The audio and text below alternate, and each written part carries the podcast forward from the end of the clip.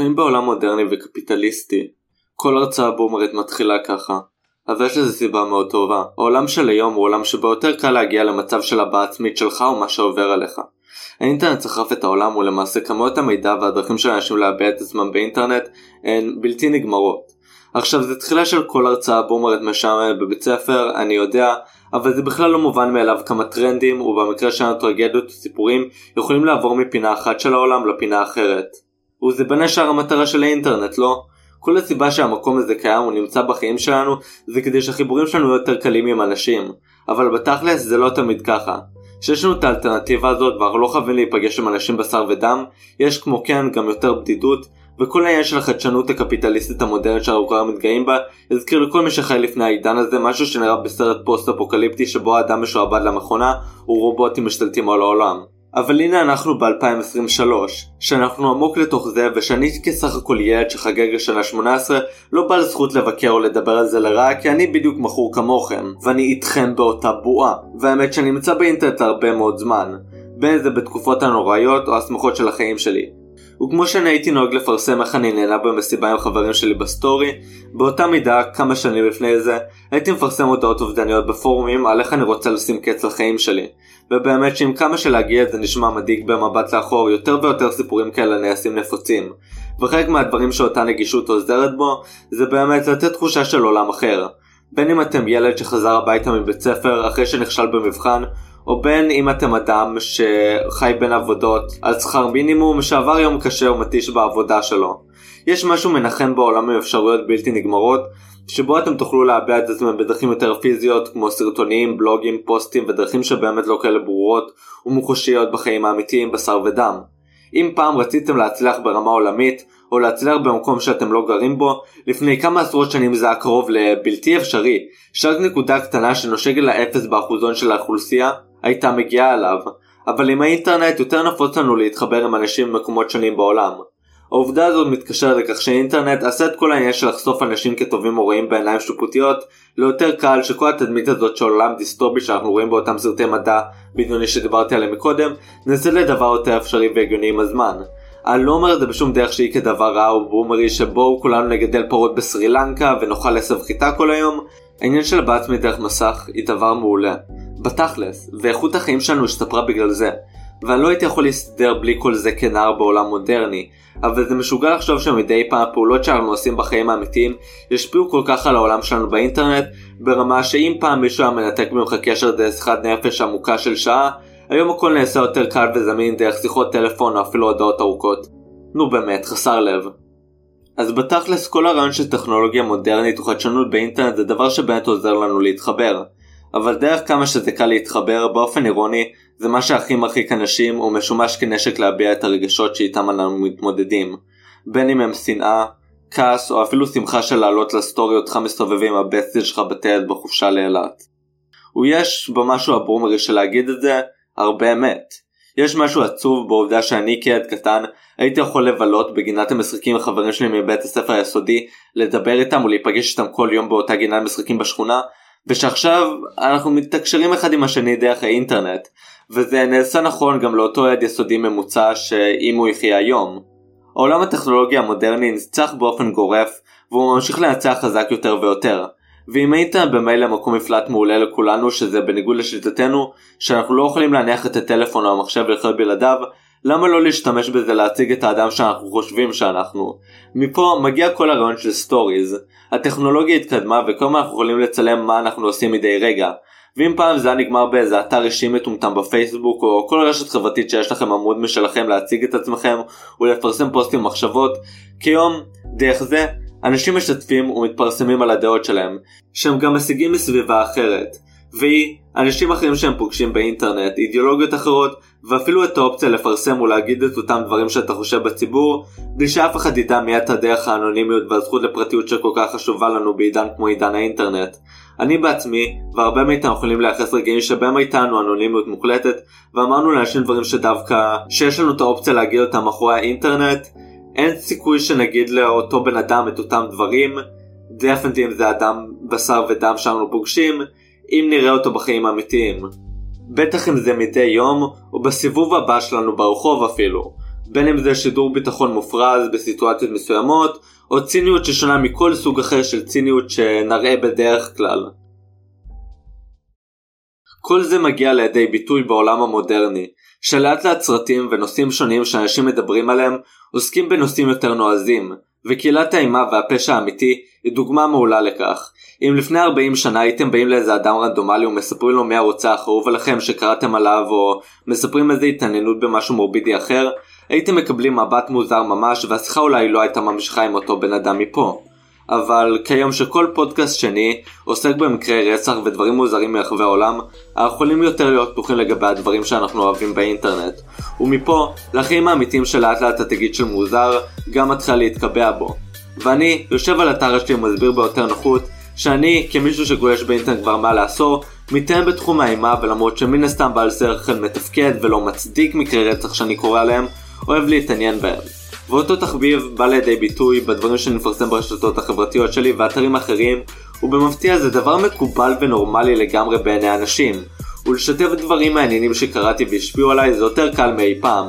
וזה מתקשר להרבה דברים בחיים שבכלל לא תחשבו שזה משפיע עליהם.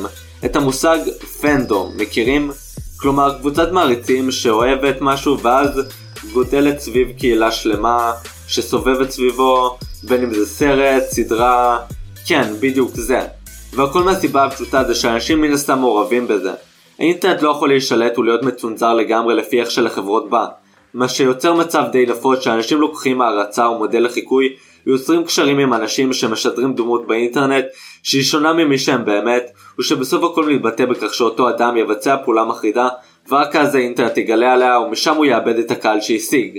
רבות מקרים כאלה מכונים מטי-ריאליזם בעולם המודרני.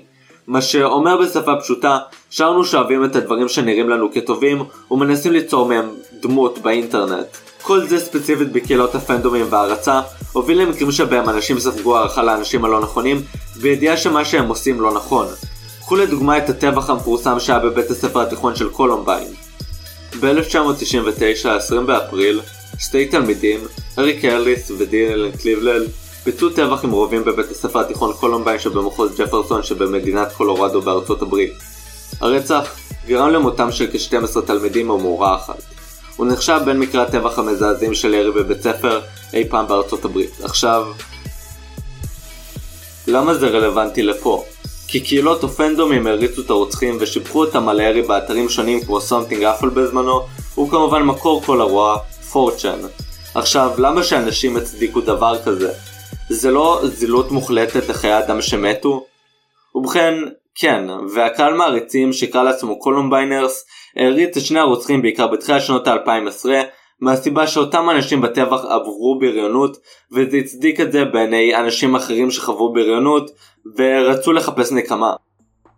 מאז עבר הרבה זמן והנושא הזה של היי, האם לחוות דברים רעים יגרום לך לתמוך בדברים רעים זה דבר שקורה במיוחד באינטרנט הפך ליותר רלוונטי מאי פעם אבל הוא לא בהכרח מת. הייתי רוצה לספר שאין תופעות מוכרות שהפסיקו מאז קולומביין שמדגישות אנשים שרע להם ודרך הסבל שלהם גורמים לכתות מעריצים אבל זה לא בדיוק נגמר בקולומביין. הוא קרה מקרה ממש בשנה האחרונה שהביא את הדיון שוב לרלוונטי. אני מדבר על תקרית ה livestream של רורו של 1999. אז רורו של 1999 הוא שם שצף די הרבה בקהילות האנימה באינטרנט והוא הוכר בגלל הסיבה שלאותה דמות שהיא רורו של 1999 היו מעריצים. לא היה מדובר באיזה סיפור על איידולית או משהו אלא במישהו בשם רורו צ'אן. עכשיו מי הייתה רורו צ'אן? ובכן היא הייתה סטרימרית יפנית שהחלה לשדר streams כשהייתה כבת 13 בלבד באתר בשם ניקו ניקו דוגה. עכשיו במופשט בלי השם המצחיק האתר ניקו ניקו הוא basically הגרסה היפנית של יוטיוב, זאת אומרת כן יש יוטיוב ביפן, מה עם סין, והוא כמובן אתר הסרטונים הכי גדול, אבל אחרי יוטיוב וטיק טוק יש ביפן את ניקו ניקו. שהוא פשוט אתר מקומי שמיועד רק לדוברי יפנית, להעלות תוכן שרלוונטי להם בפלטפורמה יותר מקומית. ברמה שאפילו ההרשמה לאתר כולה בשפה היפנית, ואסור לכתוב בכל שפה אחרת. מה שמונע מהאתר באמת להפוך לבינלאומי שהרבה יצפו ממנו להיות מחוץ לגבולות יפן. האתר נותן מקום גם ללייבים, ולייב שנוי במחלוקת שהיה שם, זה היה לייב שאותה רורו צ'אן 1999 הייתה מזוהה איתו, שבו היא תיעדה את עצמה קופצת מהקומה ה-13 של ביתה. תקרית, שאירעה ב-24 בנובמבר 2013, היא לא דווחה בחדשות מרצון לשמור על משפחת הילדה שבנקודה הזאת הייתה רק כבת 14. כלומר, קטינה. ואני חושב שאחרי התיאור הזה אני חייב להיכנס לעוד פרטים. הלייב עצמו החל בכך שהילדה מצלמת את עצמה עומדת על גג ביתה ושואלת את הצופים בבית על האם כדאי לה לקפוץ. התגובות היו די מזעזעות. חלק שכנעו אותה לקפוץ על מותה בטענה שהיא תהיה אמיצה אם תעשה את זה, כמו האנונימיות שדיברנו עליה מקודם, וכנראה מאותה אנונימיות זה היה הסיבה למה חלק תמכו בזה. אבל חלק שאלו אותה על למה לעזאזל הגיעה למצב שהיא מצלמת את זה ורוצה לעשות את זה. מה שרורו הייתה זה המלמולים על איך היא רוצה להיות אגדה ולהתפרסם בגלל עשיית המעשה הזה והעלאה שלו לרשת. בסוף היא אכן קפצה ושאר הלייב זה פשוט שרואים אותה נופלת ומתרסקת לרצפה כשצוות ניקו ניקו חותך את הלייב 7 דקות אחרי. הלייב שודר על ידי משתמשת רגילה והפך לסנסציה עולמית מסיבות שבקרוב נגיע להם. העניין הוא שאחרי שכל ההתאבדות קרתה, אנשים זכרו את זה מן הסתם והעניין שהילדה בת ה-14 שמתעדת את עצמה קופצת מבניין הפך למין דיון על אגדה אורבנית רק אמיתית בפורומים יפנים שקשורים לניקו ניקו ואפילו מחוצה לה. ואנשים שהתעסקו בתקריות מוזרות באינטרנט ביפן כנראה היו מודעים או לפחות שמעו על סיפור כזה שקרה. רק שכמה שנים לאחר מכן, 2019, שיר רוק יפני בשם ロロちゃんの自殺配信, או מופע התאבדות של רורושן ב livestream, יצא. שיר שמדבר על ילדה בשם רורו ולא רורו, רק שמן הסתם היא כן רורו, שהשיר מדבר על ילדה אובדנית ומסכנה שרוצה לתעד את עצמה מתאבדת ב livestream בשביל תשומת לב באינטרנט. השיר עצמו הוא קורע לב, אבל כמה דברים שחשוב לציין על השיר עצמו הם אחד, הוא שמח. זאת אומרת, השיר הוא חלק מאלבום שנקרא התיק הרפואי של הילד, שמדבר בעיקרון על כמה שמחה היא דבר מזויף בתכלס הרבה פעמים, במיוחד ביפן.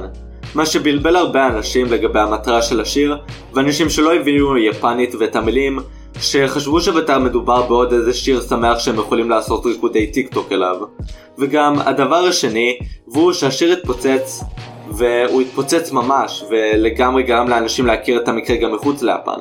השיר עומד כרגע על יותר מ-30 מיליון צפיות, ושהתגובות עליו די מדאיגות, שחלק באמת משתמשים בשיר לטיק טוקים וסרטוני Gacha Life כי היי, זה שיר אנימה קליט ביפנית, ויש את הצד השני והיותר מטריד של התגובות, שמדבר על איך הם מרגישים כמו רורו. איך הם מעריכים אותה וקוראים לה מלאך ואדם מושלם בלי שיש להם קונטקסט על מי היא בכלל ואפילו תגובות מסוימות שמצאתי שמדברות על אנשים שאומרים שהם רוצים להיות רורוצ'ן 2.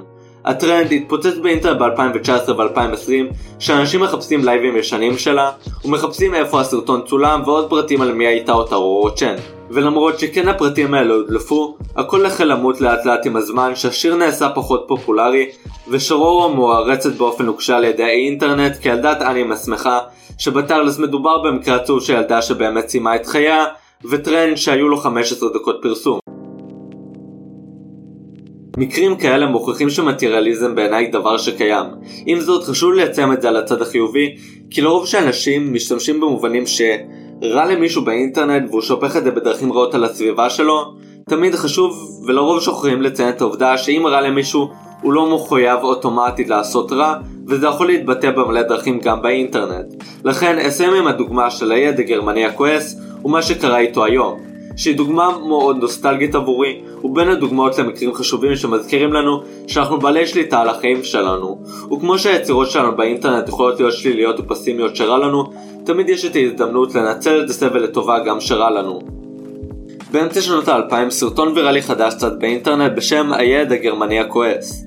הסרטון היה חלק מסדרת סרטונים של ילד גרמני שתיעד את החיים שלו ואותו משחק דמויות שונות כמו אסלי גנגסטר שבו הוא מדבר על כמה הוא הראפר הכי טוב בעולם בכוונה שזה נראה כאילו הוא חסר מודעות ופשוט בן אדם רע וכדומה.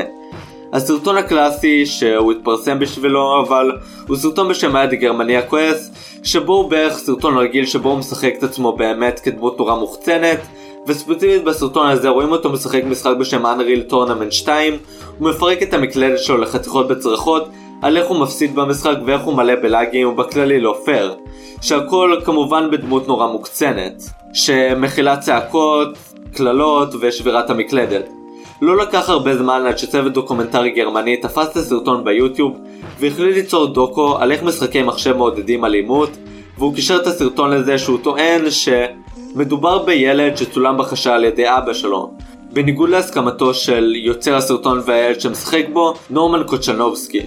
בגלל אותו דוקו, הסרטון הפך לוויראלי שנורמן סובל מבריונות בבית ספר שלו ואפילו מגיע למצב שהוא משנה את כל המראה שלו בין אם זה לשנות צבע בשיער ולהוריד משקפיים, נטו רק כדי שלא יזהו אותו. רק כשמציקים לו בכל בית ספר שהוא הולך אליו. נורמן טען שהוא סובל מדיכאון קשה ומחשבות אובדניות באותם שנים, אבל היום הוא סיפור הצלחה. למה? ובכן, את כל השנים שהוא בילה מסתתר מהסרטון, הוא החליט לאמץ את הדמות, שהוא מתאמן בביתו במשך הרבה שנים, משהו שהוא נהנה ממנו, מפתח קריירת רב ותחביבים בלי קשר לדמות שלו, ואז חוזר לאחר מכן ליוטיוב אחרי הסרטון הוויראלי שכמעט הרס לו את החיים, הוא מספר שזה היה הוא כל הזמן הזה, ומראה הוכחות, הוא מזכיר לנו שהאינטרנט יכול לתפוס אותנו בדרכים שונות וזה יכול להשפיע עלינו גם. אבל יחס כמו אותו יחס משתנה, וכמו כן גם אנשים. ומי יהיה בעל השפעה על זה אם לא אנחנו?